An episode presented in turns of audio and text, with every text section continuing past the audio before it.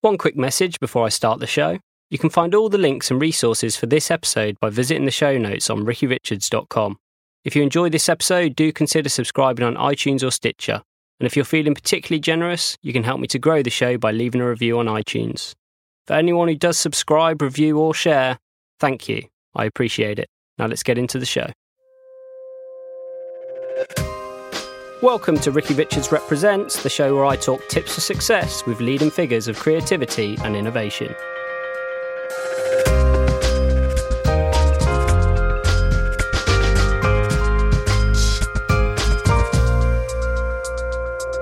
Hello, everyone, and welcome to the show. My guest today is Thomas Kolster, an ex ad man who, after having worked in the industry for many years, decided to change path starting with the writing of a book called Good Goodvertising, which has subsequently contributed to a movement within the advertising industry to use brands to do good. Thomas now works as a speaker, advisor, and inspirer, encouraging brands and businesses worldwide to embrace the life changing effects of doing work for good. Thomas, welcome to the show. Thank you so much. thanks, thanks for the beer. Yeah, no worries, and apologies if I completely uh, ruined your name there in the, in the intro. um, no worries. So, I'm fortunate, unlike most guests I get to meet. I actually met you earlier today. You were at the D&AD festival. I managed to blag a pass, and uh, you spoke. So I just thought I'd ask: uh, Was it good? Did you enjoy it? Was it nerve wracking? How how did you feel it went? I mean, it's my second time at D&AD, and thank you for joining the talk. Um, and what I love about the of all, is is just that it's a non-profit. It's supporting supporting our industry. So whenever the D&AD calls. Uh, and asks for me to come and do a keynote, I'm always like super happy to do it. Um, it was quite interesting this time because normally I'd go on with you know usual good Goodvertising spiel, and and this time it was like a new keynote. It was some stuff I'm working on for a second book. So for me, it was kind of really interesting to see how the audience and you uh, kind of received the whole message. And uh, so, so it, was a fun. It was a fun session today, um, and I enjoyed it. I mean, people.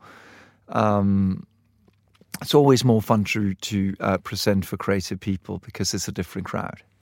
Sure, I guess when you're doing it to businesses, uh, there was what was interesting. I felt was the questions that were asked at the end. Normally, when you're talking about sustainability, you'd imagine or or doing good that people would be completely on side. There tend there seem to be like an element of skepticism, and I guess that's partly to do with the way the the industry's played out over the last couple of years. And there's a couple of examples which we'll get into, which have been kind of relative shockers, or that maybe makes you feel a little bit more skeptical. But um, one thing that your whole journey just reminded me of a little bit was Alex Bogusky and his yeah. his journey around doing common. And before today, I decided to just go online and see if that still exists. And it seems like they're actually still going and still doing good stuff. Are you familiar with uh, Alex's? So Alex was one of um, so Alex was one of the guys I actually interviewed for the book because I think that back in the days when he was at at, at uh, Crispin, they were doing some really exciting stuff like the Truth campaign, uh, which is still, in my opinion, one of the most uh, exciting anti-smoking campaigns out there. And um, so he was one of the early ones that I interviewed, and and it was interesting because one of the things I'm fascinated about is really what makes people change. I mean, I've been on a, a, path myself, working in advertising, and suddenly waking up and saying, "Fuck, I've got to do something different. Can't waste my years just selling diapers and cars and shit that I don't believe in." So, of course, all of the people I interviewed, that was one of the, the questions I always asked, and and it was interesting. So I think Alex's journey was kind of like a transition. Of course, he was working for Burger King at the time, and he kind of felt a little bit at odds with that. But it seemed like at least that was his answer. uh, that that his kind of pivotal, his turning point was um, getting children, and him being afraid that one day his uh, son would ask him, "Dad, you knew the world was a shit bag. What were you doing about it?" And so, so for me, that was interesting. Well, he also went very shit or bust as well with it, didn't he? Because when his video came out, it was kind of, I'm this big guy from the big wide world of advertising. I'm going to slack all of that off and set up this cabin in the woods. and if it, it, if it, didn't go down right, he was yeah. uh, left in the lurch somewhat, but he's uh, highly respected, I guess, for, for his actions nonetheless. Yeah, so now out of Boulder, still I believe running what he calls FearLess Cottage, and of course, um, some of the money he got out of the whole Crispin gig, uh, investing those in in different kind of purposeful companies, bicycle companies, etc., and of course the Common Project. But I actually haven't caught up with him for a while, so probably invite him on board the next time. Yeah, definitely. Before we go into uh, kind of the subject matter of doing good in advertising, I thought we could maybe just share a few stories of our own of uh, having done really horrible things within advertising. So one example, which always kind of comes back to me, is was working on a thing for BWin, uh, which was a gambling company, and I came up with what I thought was an incredibly good idea to uh, use kind of human behavior in order to uh, gamify the gambling experience, making it highly addictive and encouraging you to come back day after day.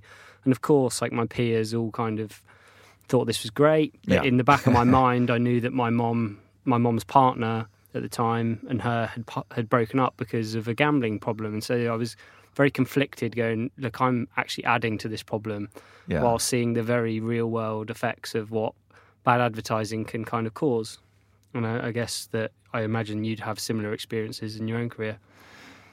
For sure. I mean, through my whole career, I often talk about the Stockholm syndrome that, in a way, we get. Not saying that our um, uh, clients are the ones that kind of captures and we fall in love with them, but but one thing I did notice though was that my parents, public school teachers, very sensible people, and one thing they absolutely hated was McDonald's.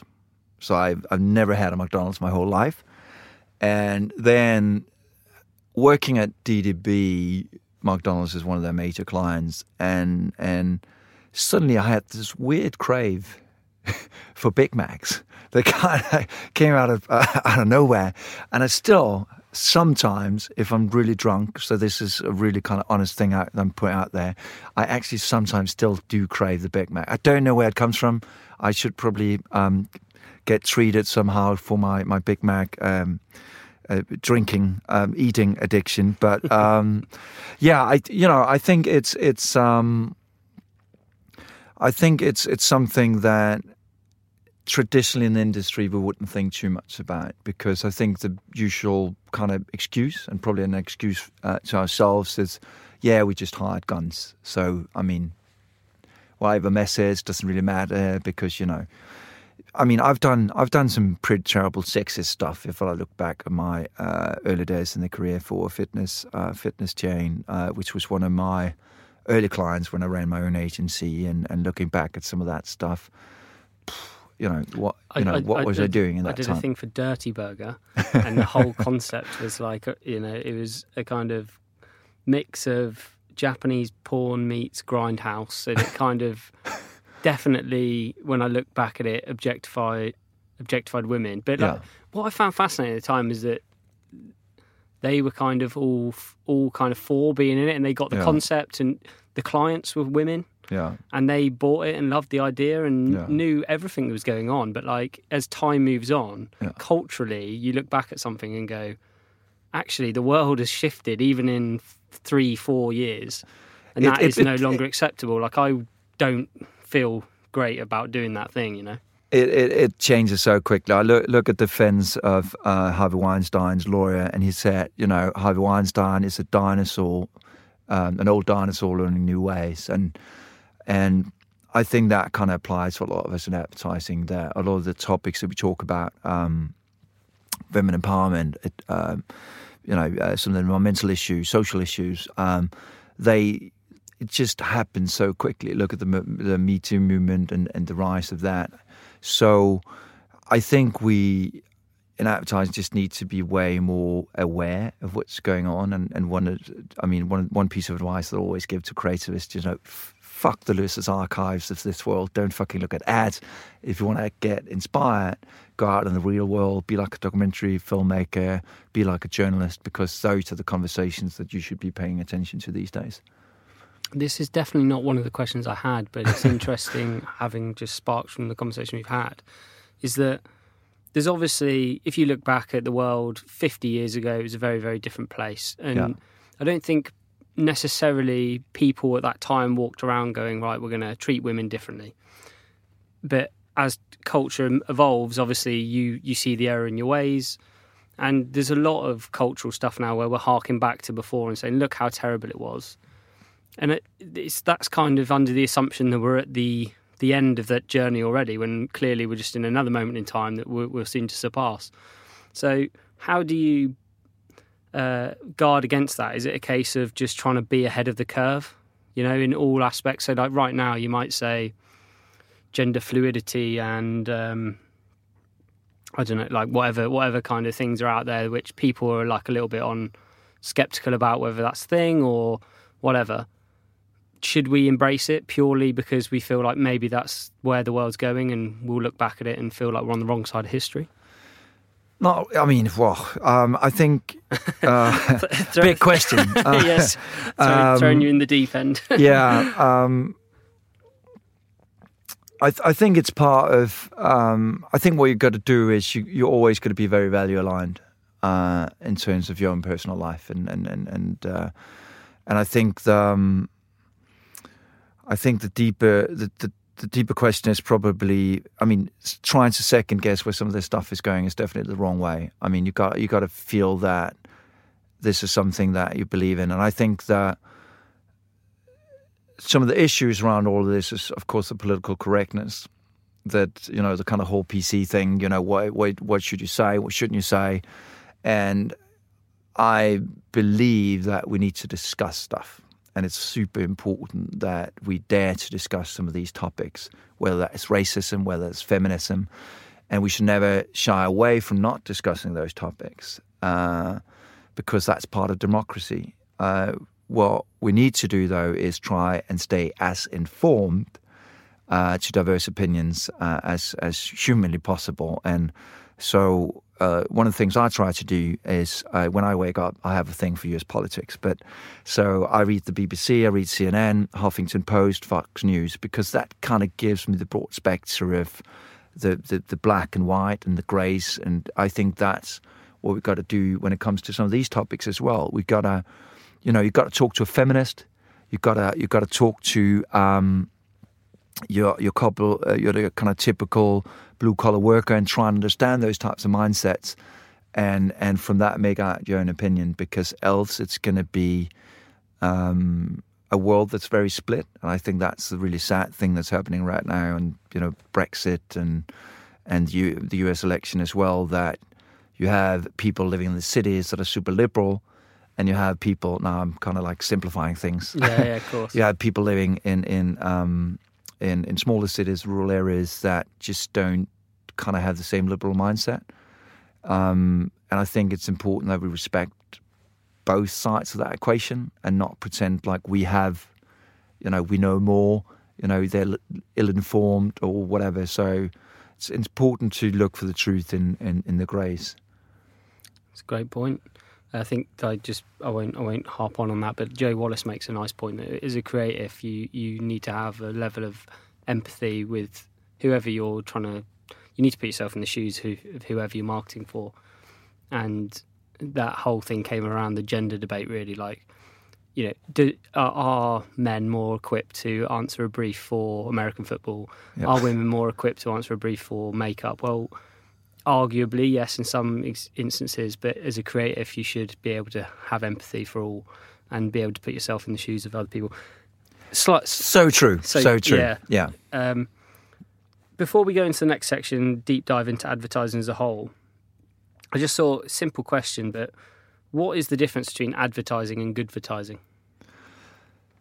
It's i mean it's it's um it's unfortunately that that i mean that um that most advertising out there is, and it shouldn't be like that. I mean, good advertising should really be the, the thing. Uh, it should be the new normal. But for some crazy reason, some good advertising is not really what I would say beneficial to society, which I think is like a crazy notion that it's not. So for me, the thing about good advertising is really doing something that's respectful to to people.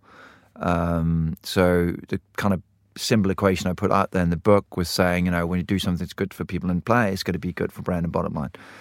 Um, because by the end of the day, I think we as creatives, as advertisers, as marketeers, have a responsibility because advertising has such a massive impact on our society.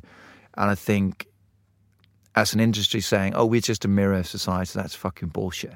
We're shaping culture. And when you're shaping culture, I don't think we should make young girls insecure about not wearing the right clothes or wearing the right makeup or guys feeling insecure because they're not driving the fucking coolest new BMW.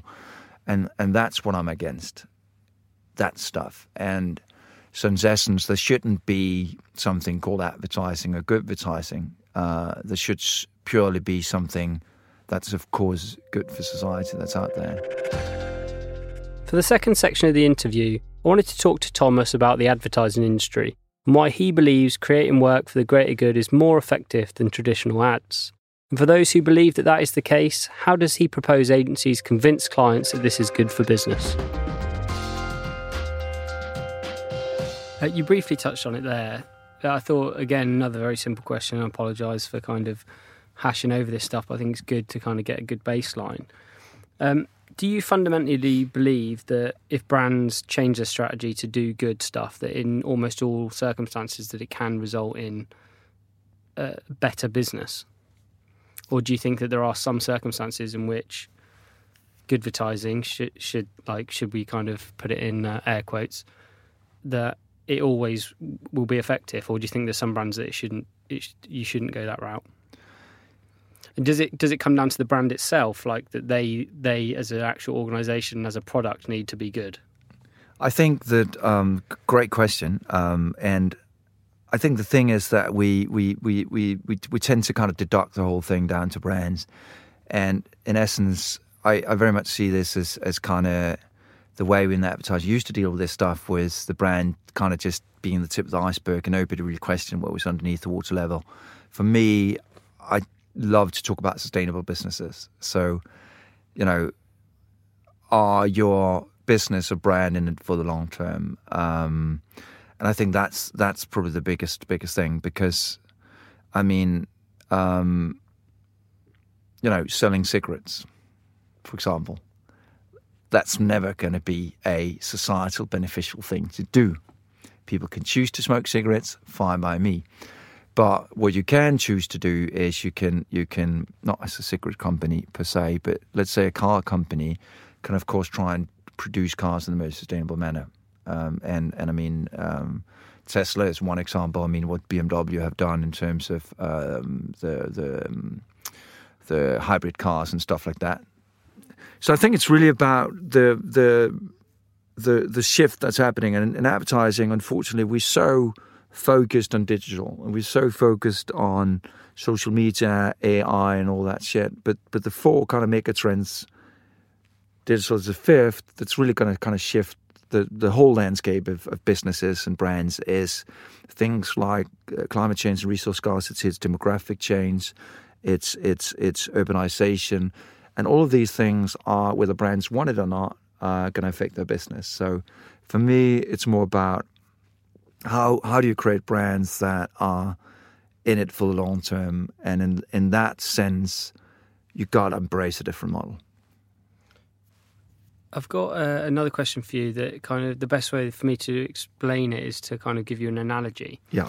And it, when I was a child, I grew up in North Devon on the south coast. I believe you were a surfing fan. Yeah. Uh, so like likewise, it was you know by the ocean. It was a beautiful place, but my family every evening we'd crowd around the TV and we'd watch it. And celebrities in the world of celebrity was like a world into a new dimension. Yeah. And back then, you would see celebrities in this hyper, uh, hyper reality. You know, music videos, TV shows with these amazing cribs, blah blah blah. And there was no means of accessing those celebrities, so you would elevate them onto like a, a crazy scale. Back then, you had mega superstars Nowadays, there's, there's a lot more transparency. You have a lot more people that are well known, but less of the kind of same scale, even though the ones that are of that scale are arguably larger. But yeah. anyway, you kind of get the point I'm trying to make. With regards to brands, um, so there's a lot of stuff regarding sustainability and uh, being green and ethical, etc., etc. And what I found is that a lot of them embrace this transparency standpoint, like the new model. Whereas versus say the brands like say Nike, uh, Adidas, to to some degree, those brands still try and kind of keep a veil of um, like a veil between them and the audience in order to kind of elevate them to make them still feel that that uh, unattainable kind of hyper reality. Yeah. And there's no arguing that when it comes to say trust, for example, like when you feel like you're dealing with a mom and pop shop, whilst you love that for some reasons, you you also lack there's some level of like I'm not sure if I'm going to get the same quality every time, for example. Whereas I go to McDonald's or I go to Nike or I go to any of these big brands, there's a there's a there's a reputation expectancy there. I've probably made this very very complicated, but the point I'm trying the point I'm trying to make is, um, with this new movement towards sustainability and everything is is having removing that that that veil actually detrimental to the growth of what is otherwise a good cause? Do they do they need to shroud themselves in a little bit more the old model, if if that makes sense? I mean, it's it really depends on. I mean, the the the biggest change I've seen is, um, is is probably a move away from whatever is kind of have that whale of industrialization or whatever you want to call it. That kind of you know aspirational type product because um, what what tends to happen now, I mean, walk down the street and you see like crazy messages like, uh, you know, handmade fries and things like you're like what the you know aren't they handmade anyway? I mean, handmade coffee, what you know? So I think these days we just um, aspirational towards something else. We want something else. We want something that's authentic. We want something that's human that we can connect with. And I, I think it really does come back to us just living in these kind of you know maker cities and and and and we just want something that's that's more human. That is more the mom and pop type feeling. Because by the end of the day, that's what a brand is about. I think is actually kind of giving that personal relationship.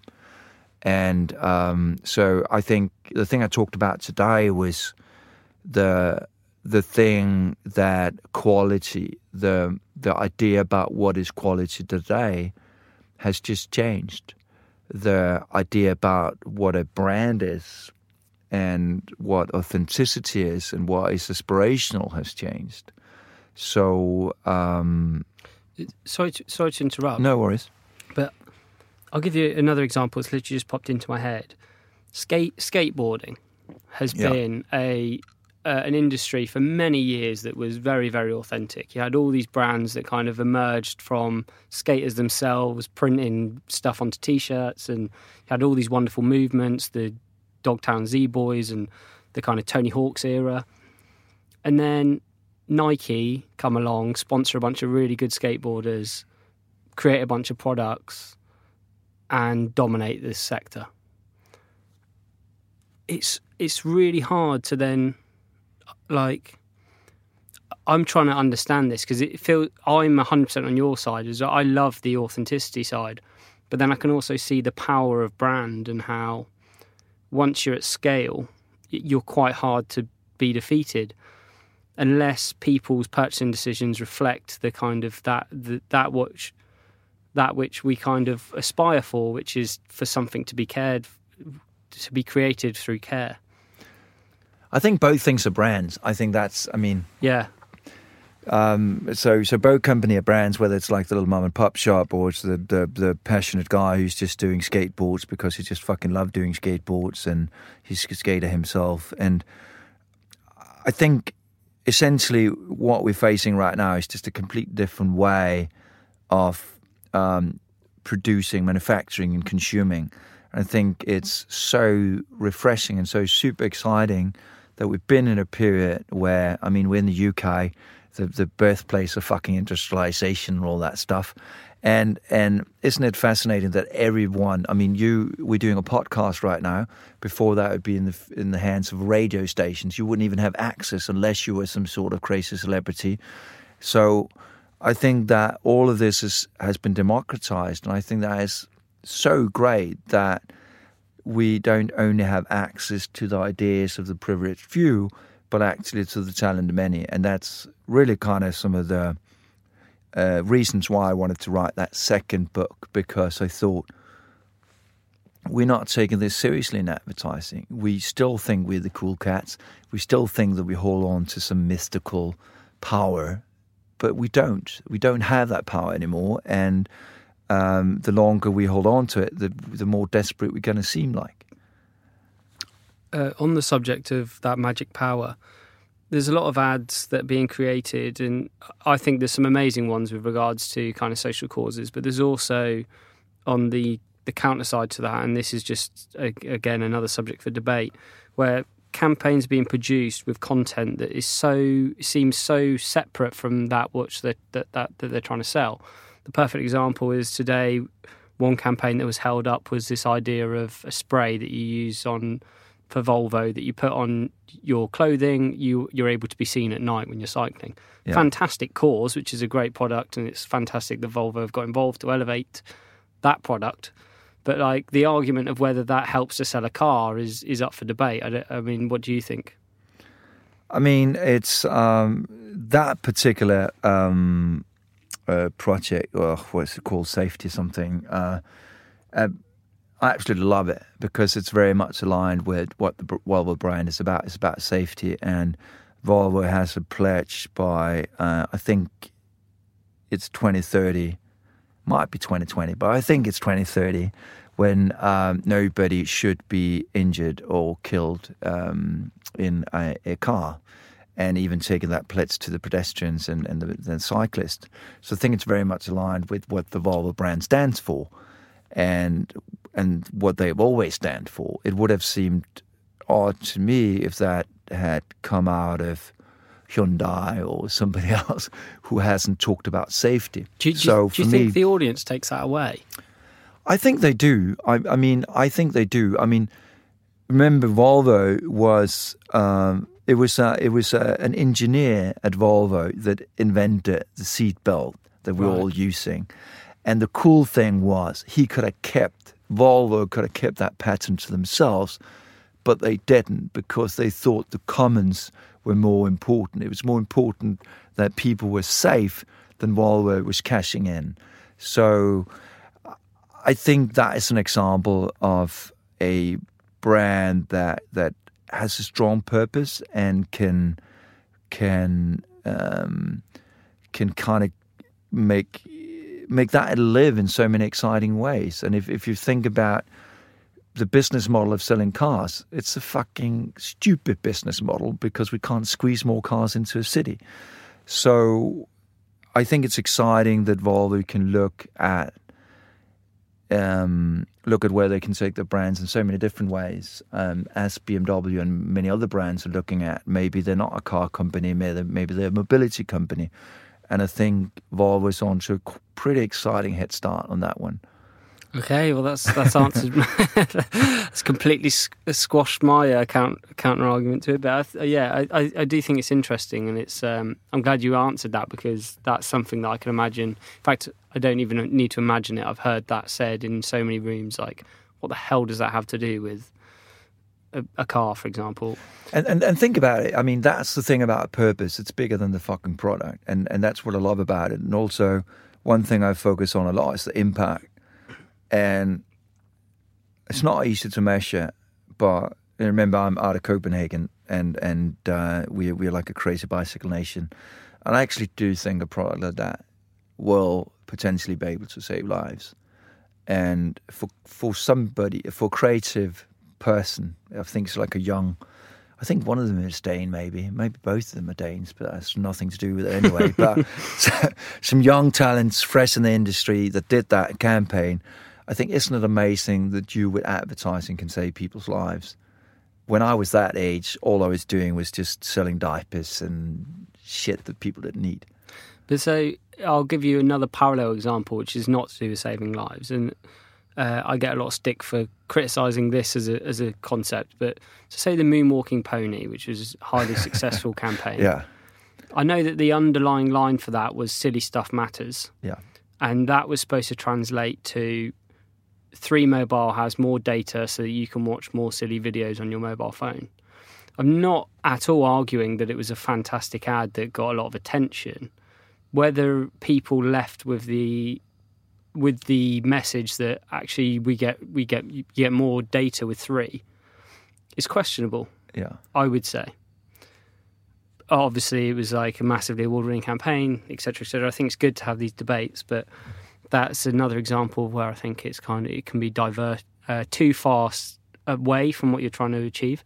But in this Volvo, Volvo, Volvo example, it's quite interesting that maybe it's even uh, you're slightly older than me. Not like I'm not sure how old you are, but slightly older than me.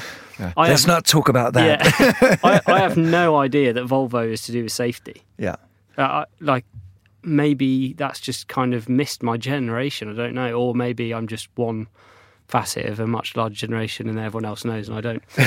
Um, but I think that's what I mean. What branding is essentially about is just kind of keep pushing out that same message. And the moonwalking pony, which I kind of happen to like. No, I think it's, I, I, think it's good. It's, it's an entertaining ad, and it I think is. that the, I mean, you can. That's the only thing that advertising has kind of hung on to all of these years. Is like let's do something that's funny, and then people are going to love it, and and fine. Um, I, I do think though that again, if you look at, at, at it was Three who did it, right? Uh, yeah, it was Wieden and Kennedy in three, and yeah. they always produce good stuff, so I can't yeah. knock them. No, it's almost like Three as a brand for me is also so centered around entertainment, and and and that. So for me, the the feeling of that brand was really well translated in that ad, and I think that's the thing that so often and that's what is exciting about branding is that we often talk about brands in these very kind of emotional things. You know, I like this, I like that, and and and quite often we can't really put into words why that is so because it's so irrational, and and it's just embracing that and knowing that that is that little magic thing that branding really is. It's it's kind of working on that emotional and this bigger picture. Exactly. So I mean, again, with Volvo, it's just interesting that that kind of just penetrates that brand that I just feel safer in a Volvo. Um, Volvo is a is a big brand, but uh, over recent years, there's been like if a small brand does a campaign that's uh, around any kind of social cause, it tends to be relatively well received. Whereas if you find a Coca Cola or something doing it and you know all the demographics are ch- checked off and like it feels very all very uh, box ticky yeah. There's a like a kind of a deep seated like sense of like, oh my god really? Like you know if, if uh, whether that's a, an advertising person's perspective or whether it's the do you feel like people are more skeptical when a big brand tries to do something good and should they be? I mean there's still this weird notion out that you know business shouldn't be doing good which which i don't get at all. I mean who put that weird concept into place that business is evil. Um, so I think for big brands, I mean, it's it's it's really about again being authentic and whether it's aligned with the brand, because else people are going to be suspicious. Um, I mean, if um, I mean, if if you suddenly um, never been connected to a social issue and just saying suddenly to your girlfriend or whatever, saying, you know, oh, this weekend I'm going to go out and I'm going to uh, collect money for uh, Red Cross International. She's going to be like, what, what, the heck? I didn't, yeah. I didn't even know you cared about that stuff.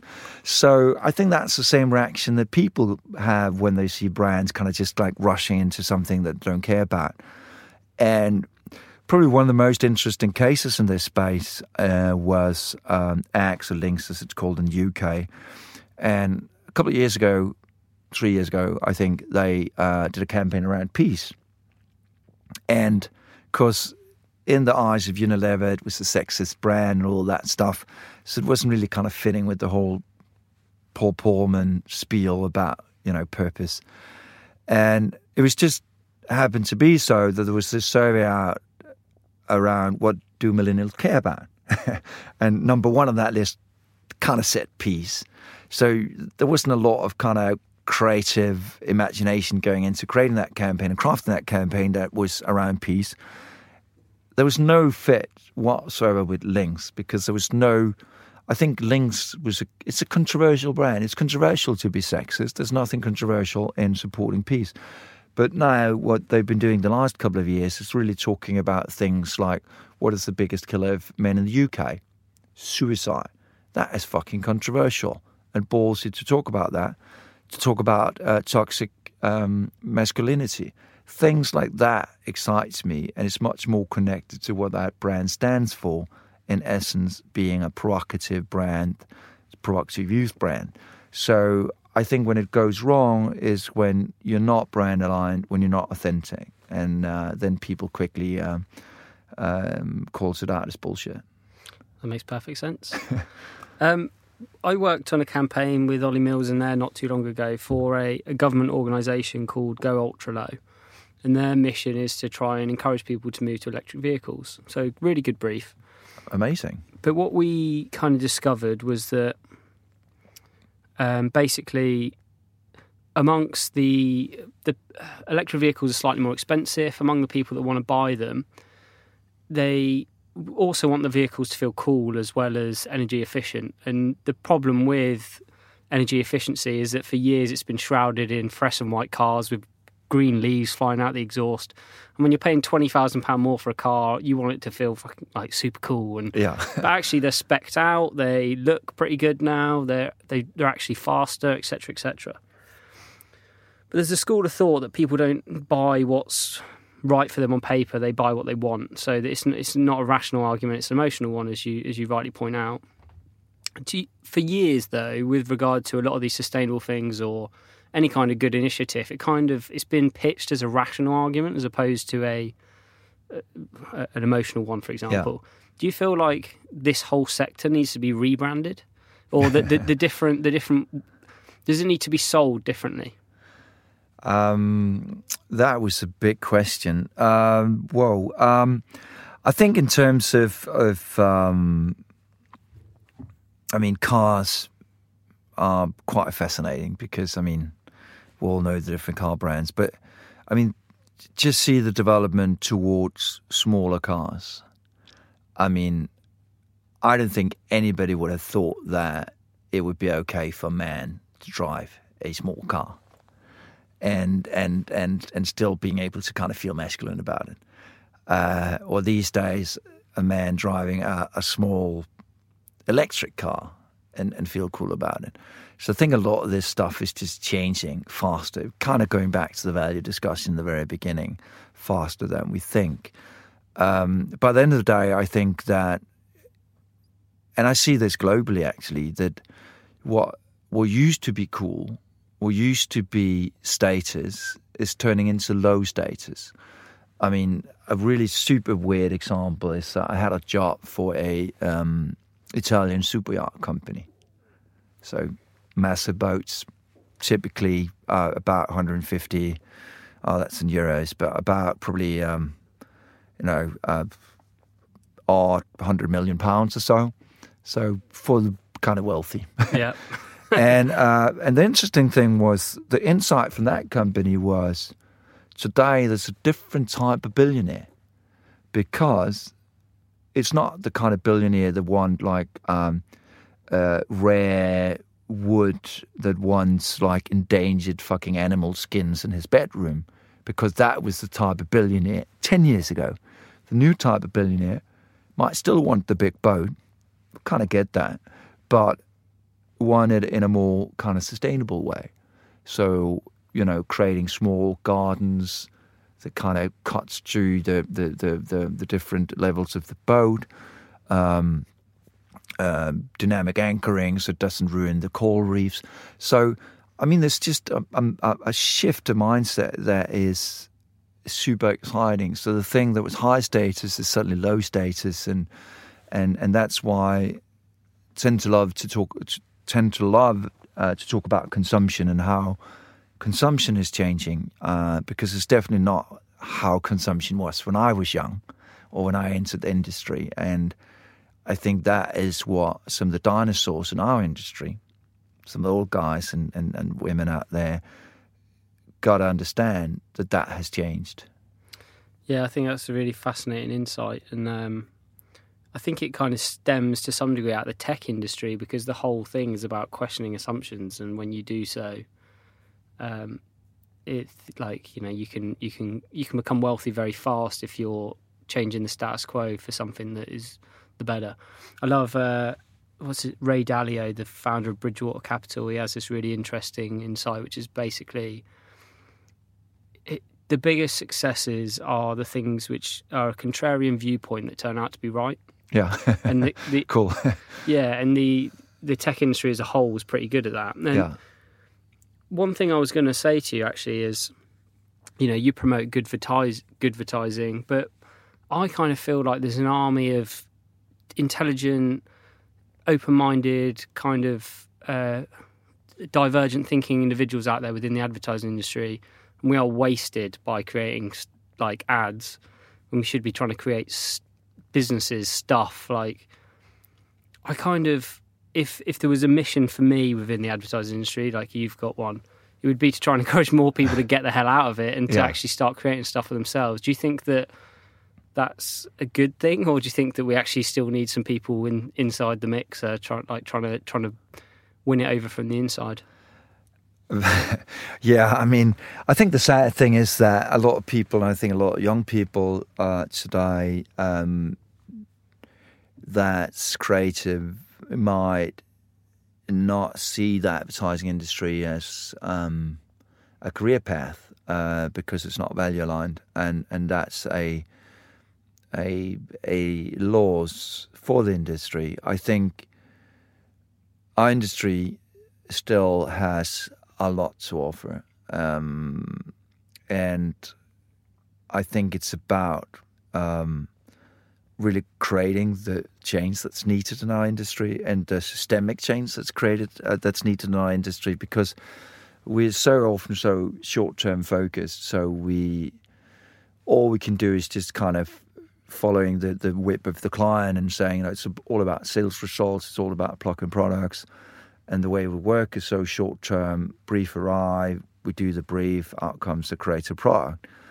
And I think we need to kind of change that system because what, and some of the people I met in this industry, um, and I know what they're capable of, and I know that the understanding of the market, the understanding of brands, I mean, we can do amazing stuff. We can think of different business models, and and so I think there's there's a lot that people can do, and I and that's also why I keep pushing for good advertising. It's really just to say to people, just don't fucking accept status quo. I mean, if you have a creative director that want you to do fucking print ads and shit like that, tell him differently. I mean, question your clients. I mean, try and do different stuff because I'm just so super sad every time I see some of the most innovative stuff doesn't come out of industry anymore. It comes out of social entrepreneurs environmental entrepreneurs.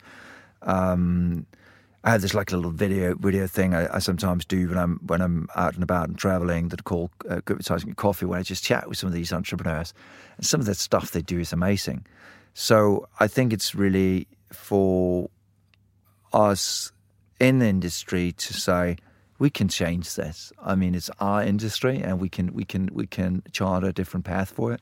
I think it's super exciting, and and and I mean D&AD and some of the conversations that last year around uh, consumption, and some of the conversations that you know are being had right now at the festival. It's amazing. I mean, who would have thought that our industry would discuss these things? So I think we're on the the right trajectory, but um, we just need um, more people to kind of voice up and and and say that we've got to do things differently. Talking about that, um, last week I I have this newsletter, and every week I post basically just like a different thought I have. And last week it was about naming things, Okay. and I think that like when you name something, you're more likely to get people on board with it. Yeah. So the example I was using was uh, one of the girls at work. She started Run Club and Healthy Bake Off. Right, it was just two initiatives, and before we knew it, like we had a group of runners and a group of people baking cakes. But I started talking about how when you're trying to create like weird behavior change, giving something a name is really helpful. So twerking, Yeah. planking, Yeah. like etc. etc. Yeah. But today you talked about creating platforms, and Yeah. some of the things you spoke about was Movember, uh, small business Saturday, like some of the other naming things, uh, two for Tuesdays, Yeah. or uh, Orange Wednesdays. You know, Yeah. like it's a simplification of of something. But Yeah. Could you explain your kind of platforming philosophy? Because I think it's a really good one, and I think it makes a lot of sense, and I think it'd be a good way to summarize this section of the interview. I guess. Cool. Yeah. I mean, um, first of all, I do agree. I think framing is so crucial to what we do in our industry. And of course, unfortunately, a lot of the stuff, the typical framing advertising has been so full of stereotypes. And, and um, one of the projects that, and then I'm going to pivot into the platform thing that you actually asked about. But, but uh, one of the projects that I've been most proud about is actually a project uh, for client, an unemployment fund that I've been working for a, a couple of years ago, and and because the thing is that as soon as people become unemployed, people look down at them and are like they're fucking lazy. I mean, get a job and all that stuff. And one of the ways we tried to reframe it, we did multiple campaigns. This is just one of them, was to create a completely new word. Uh, this was in Danish, so and and probably the, the direct translation would be job hunter. So not somebody who's just fucking lying on a couch as a couch potato, not doing not anything, but actually somebody who actually really want to work and who's passionate about it. So I think reframing can do a lot of stuff. Back to platforms, uh, but um, yeah, I mean, so the whole concept around platforms is is is is tying into some of the work that I'm doing now on on, on the new book and what I kind of realized was that um, the the power that we used to have as as marketeers, as you know, advertising people, are just kind of slipping through our fingers, and something exciting is happening. I mean, look at the the Me Too movement uh, being at the cover of, of, of Time as as kind of the biggest movement last year. So the biggest fucking thing last year was in, in the media space was not even created by advertising people.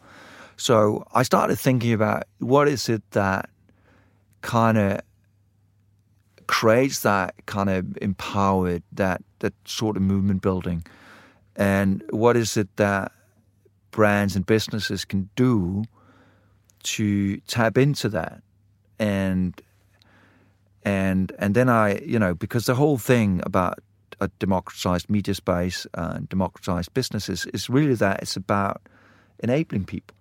And I, for me, I think that's super exciting that, that that's part of a democratic society. So I looked at, at a number of campaigns and tried to figure out what is the commonality amongst all of these campaigns that succeed at not just creating something that we usually do, like a campaign runs three months and then it's over, but something that could keep going and everybody who want to be part of it could be part of it which is exciting from a growth perspective because look, look at the Me Too movement; it's exponential, it's grown. So, so that was my kind of first kind of series of questions: what makes that happen? And and you know um, uh, the. Um, um, and, and and one of the early one of the early examples, the one example I talked about at, at, at the conference as well was uh, Movember, because it's just a typical example of a, a platform in the sense that everybody can take part. All you got to do is grow a moustache. You can you can throw a party and grow a moustache. You can do whatever you want. So it's participatory. It's common. Everybody can participate. It's fun. So there's like a little value add to it, and it's the fastest growing um, nonprofit um, in recent years. It's the, the hundred biggest nonprofits today. So that's why I kind of start looking into the platform space, and and it's kind of just the very beginning of understanding how brands need to shift into um, an enabling and empowering position rather than being these kind of purposeful, um, um, pretend to be like businesses. Yeah, I, there's there's one thing which I, I worry about, and with regard to this space, and it's that. So when you had the uh, Harlem Shake, Yeah, or uh, Neknominate, and it was Ice Bucket Cha- Ice Bucket Challenge. yeah, yeah, yeah, yeah. yeah. Once once the creative uh, approach has been like un- well understood and and all of a sudden people start executing on it over and over and over again, you start to saturate the market and people kind of go the other way, like the counter to it. So, oh, that's another one of those, right? Okay, right, we're not going to participate in that. Yeah. Hopefully, if I think it's about a lot to your point earlier about alignment. If the initiative and the platform is aligned perfectly with what it is you're trying to achieve, then it makes sense. And if you're just trying to create something for creating something's sake, it probably won't work. No, I agree. I agree, and that's why it, it's. Um, I mean, the, the, whole idea about platforms is that it's part of bigger narrative. It's part of a different type of brand, not a brand that goes the Simon Sinek way and says, "What is my why?" We as a company are so super important. We uh, uh, save uh, the polar bears. We do this and that, but it's it's really about the type of companies that respect the customers and try and enable them to do more and feel more and experience more.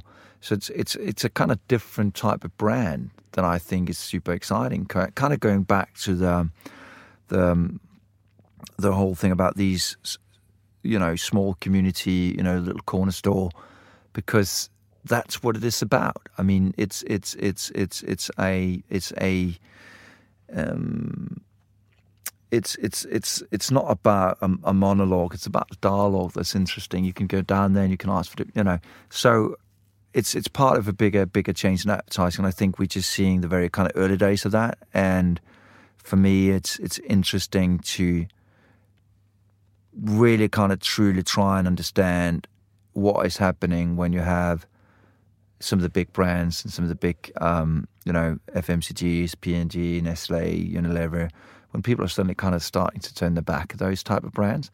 What what is the reason behind that? And do we actually truly believe that those brands enable a better life for you and me? For the final section of the interview, I wanted to ask Thomas some more general questions about sustainability and trends which are occurring on a social and societal scale, and to get his opinion about how many of these trends will play out in the future. Um, today at the at the D&AD talk, you mentioned your niece, and uh, yeah. I happen to have a seven-year-old little sister, and it was one of the only things I was like, I completely disagree. My little sister is just like a little consumption maniac. Yeah, her bedroom is. Uh, partly, I would assume my parents are to blame. Like, I think you can educate your kids, but she wants stuff. She wants an iPad. She wants new dogs and cats and blah blah blah. Yeah. Whereas your argument was within amongst the younger generation, there's a there's a uh, more emphasis on experience and trying yeah. to seek experiences, and I think that's and self realization, and I think especially I think that's true. Yeah. But I wonder if it's in the context of basically we've hit a point of um, excess on consumerism that basically once you've fulfilled your your uh, desires in the in the form of material goods that actually the next logical progression is to move on to experiences um, so do you think that because obviously this is all in the context of say the minimalist movement and all yeah. these kind of things which again is like fantastic and i'm a massive propagator of it yeah. but i just wonder if um, do you think it's a trend that actually we just it's consumption and then experience or do you think that experience is going to trump out over consumption um, I think the development is really like I, I think we've we've been through this um, kind of excessive consumption, and just one quick example as well that kind of illustrates this was um, a couple of years ago before um, she just turned fourteen, right? But so a couple of years ago, um, um, I bought her. Um, I'm her shoe uncle, and I think I bought her like a box of roller skates. So that's kind of within the concept of, of shoes in a way, and so of course she became super tired of that very very quickly. But then we had this big cardboard box, and and what happened was we ended up cutting out a hole in the cardboard box, and then she was playing a TV presenter, and so. I was holding this imaginary remote control and we were kind of playing around with that and I was kind of swapping channels and she was like all these different types of, you know, Animal Planet, you know, BBC, and it was fantastic. So kind of playing into the kind of whole imagination of, of these kids.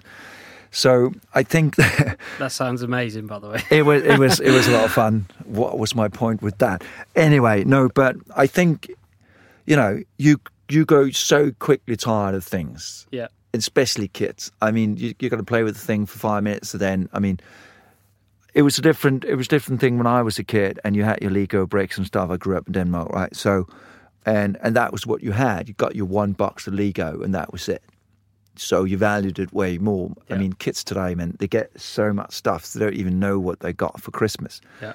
But I think the development is really from um, the movement now that I'm seeing is is actually away from just experiences, because I think we've we've over the last decade or so had been buying into experiences and and and and and you know going into the Disney store and you'd have this you know amazing Disney experience. You'd stay at the Disney hotel. I think what this is about today is really about self realization. It's about understanding yourself better. It's about developing yourself. Um, kind of the very top of the Maslow pyramid in a way. That you know, look at the yoga movement and all that stuff. So people want to do something that develops them, that that enables them to become uh, better people, that learn some new skill sets, and I think that's where brands have a, a massive opportunity to enable people to do that stuff. And there are brands out there that's getting it, and there are brands out there that unfortunately are stuck with the crazy old belief that what you buy is just things. I think you're so right. And funny parallels. Today we did a personal branding kind of workshop or whatever, and the last thing was like That what- was at the D&AD, right? Yeah, Yeah. I saw that one. Yeah. and it was like, what's your what's your kind of guiding principles at the end? And like, everyone had their different ways of saying it. Mine was kaizen, the Japanese philosophy for like incremental progress. Okay, But it's like every, everyone's was basically the same, Yeah. like in a different word. It was like, we, I want to continue to learn. I want to continue to, you know, etc. etc. and I want to keep going towards what I believe is my self fulfillment in in some some respect or another. Yeah. Like there was nothing that felt particularly contrary to that, if that's even how you say that word. Um, but yeah, uh, to your point, like it's it's it was interesting that to see that lots of people were articulating it in different ways, but actually we all have the same kind of human innate innate thing inside of us. Exactly. That's what we. I mean, that is what makes us. That is what makes us do what we do. I mean, I mean, you're skating or you you've been skating or surfing. You don't surf because you're paid to surf. You surf because you fucking want to surf and you think it's amazing and you think that it's so damn difficult to get up on that wave. And when you get it, you get that little feeling of success. So you're doing it for your own sake in a way. You're doing it to develop yourself. And when marketing can kind of tap into that, you're tapping into the very human spirit of what really matters to people. And that's why I'm so fascinated with brands that actually enable people to do stuff like that, rather than brands that look at their own purpose and like, oh, we're so cool, we do this and that. What fucking matters by the end of the day is what can you do for me? What's my purpose? How can you help me enable that, live that, and, and, and do more of that stuff that I like to do?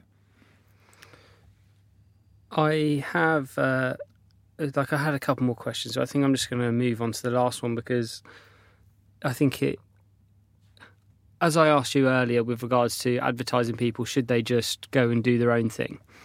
Um, there's a guy that I'm. I've been. I've got a couple of heroes, people that are like you know have informed the way I've shaped my life or whatever. One of those people is this chap who jo- uh, died last year, I believe, called Jacque Fresco who's a he was a futurist. He he invented this thing called the Venus Project.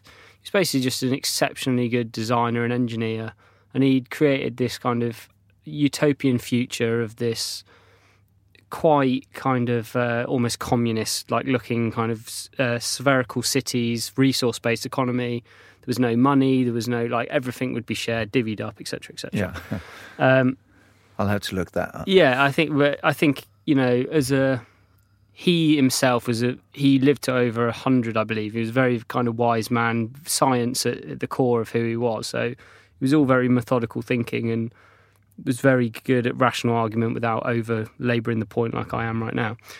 But the point uh, the point I was trying to make is are some of these things that we're talking about like the trying to encourage different behavior change are they uh, systematic of the world we live in on a bigger scale outside of our industry? Is it our economic and, and political space, or is it is it is it small battles to be won, or is actually the problem the the bigger picture?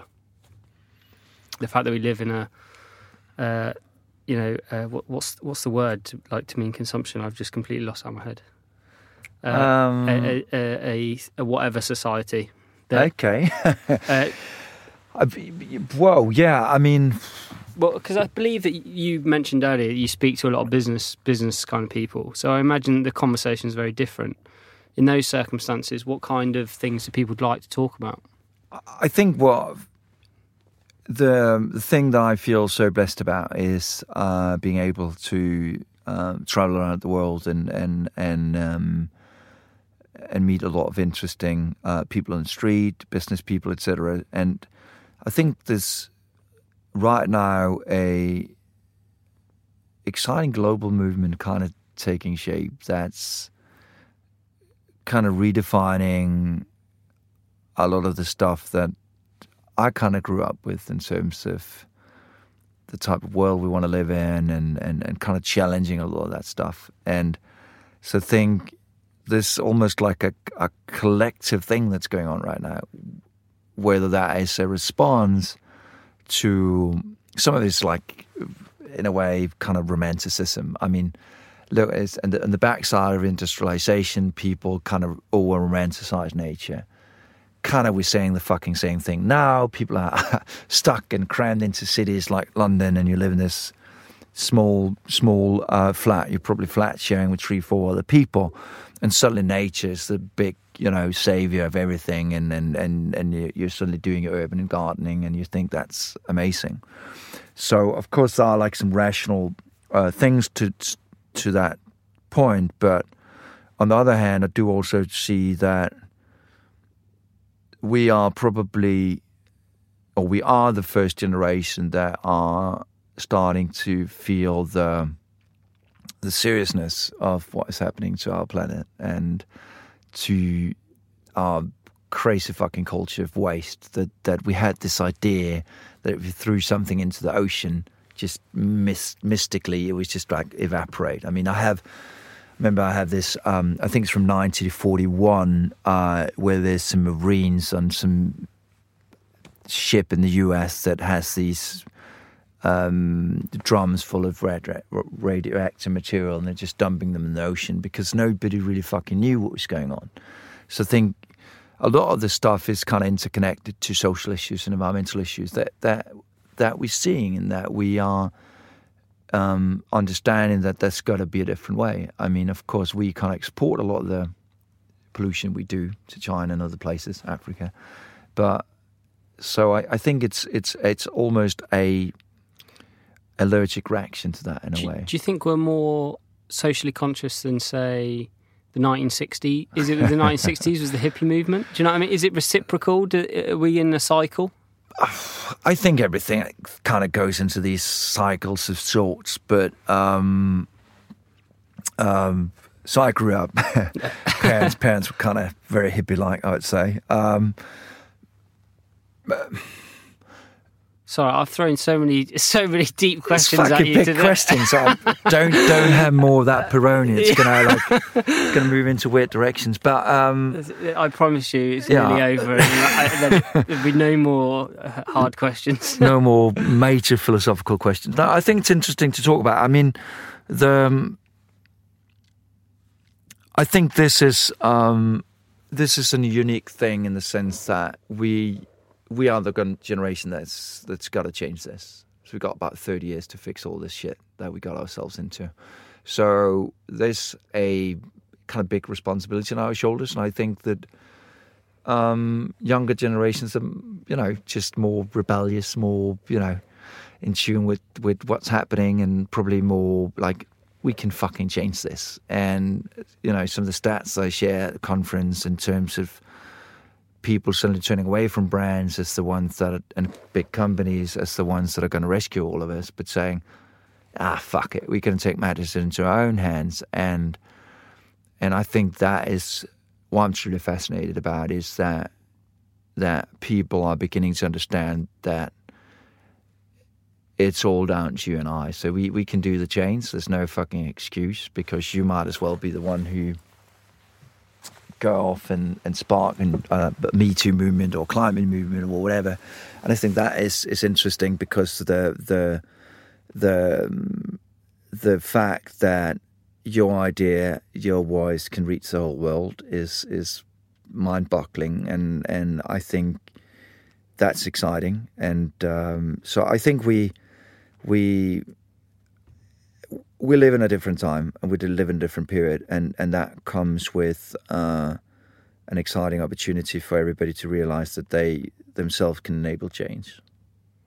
That's a good way to answer it because in the 1960s you didn't have that way, so not really the same way. At least, I mean, although uh, you'd have the the Yoko Ono and and you know Lennon sit downs and stuff like that. That that I think at that time probably felt like they were changing a whole generation. So yeah, things move in cycles. I don't know.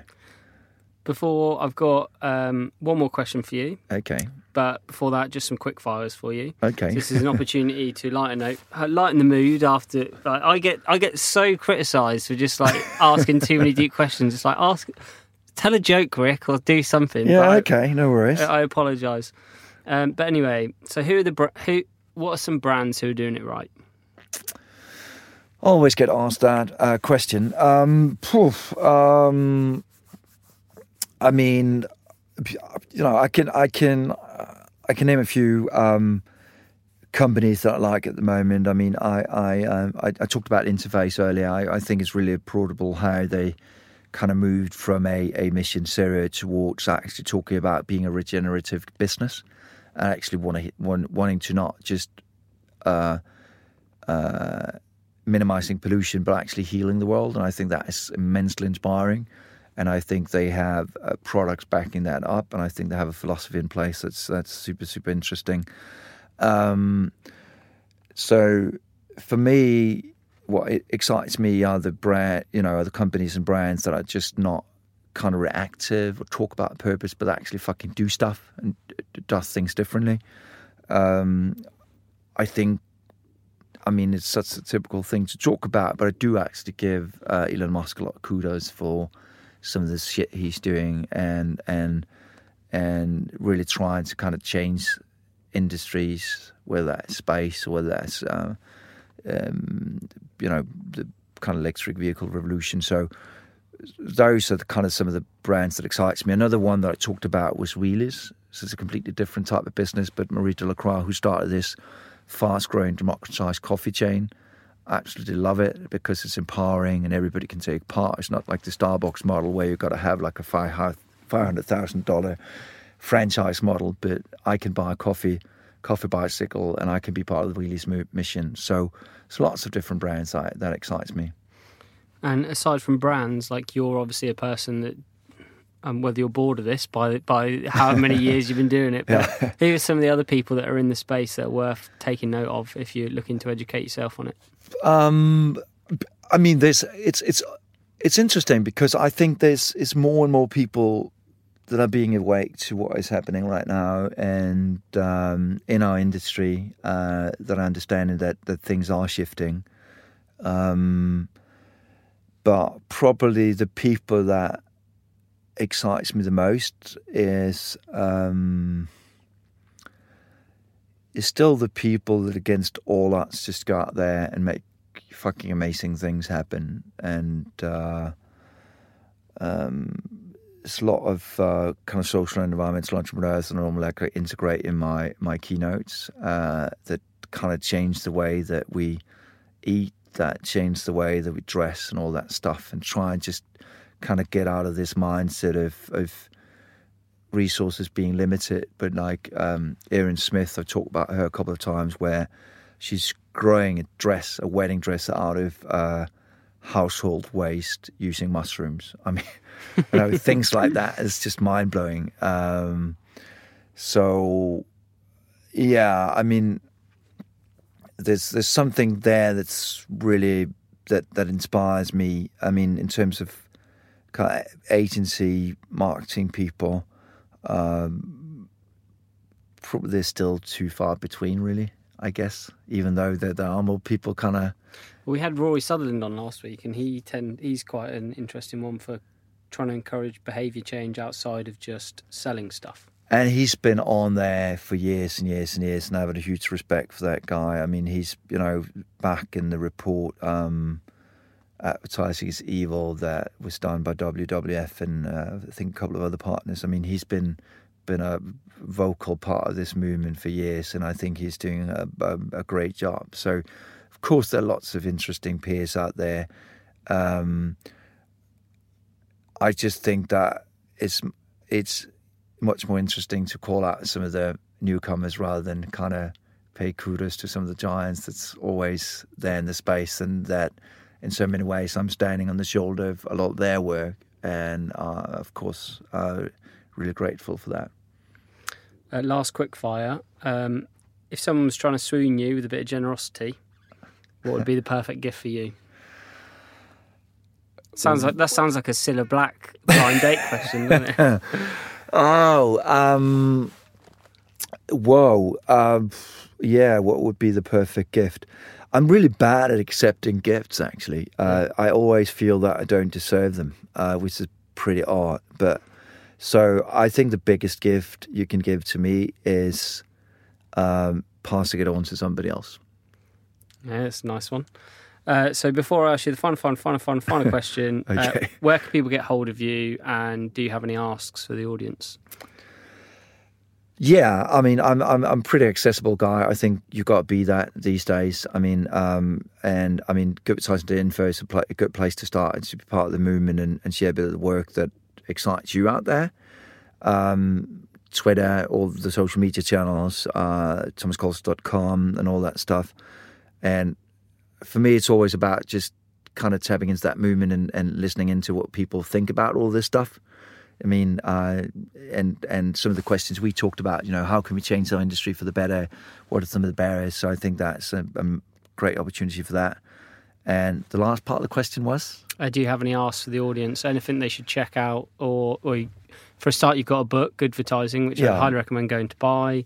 Uh, you've got another one in the works, Yeah. which uh, I assume you can't talk about just yet. But yeah, I think the one thing that I'm going to ask uh, is it's really for people to um, think about how they can play a role in this whole industry and and and go fucking make a difference. I mean, I always end up my my uh, presentations with saying your your voice and your work matters.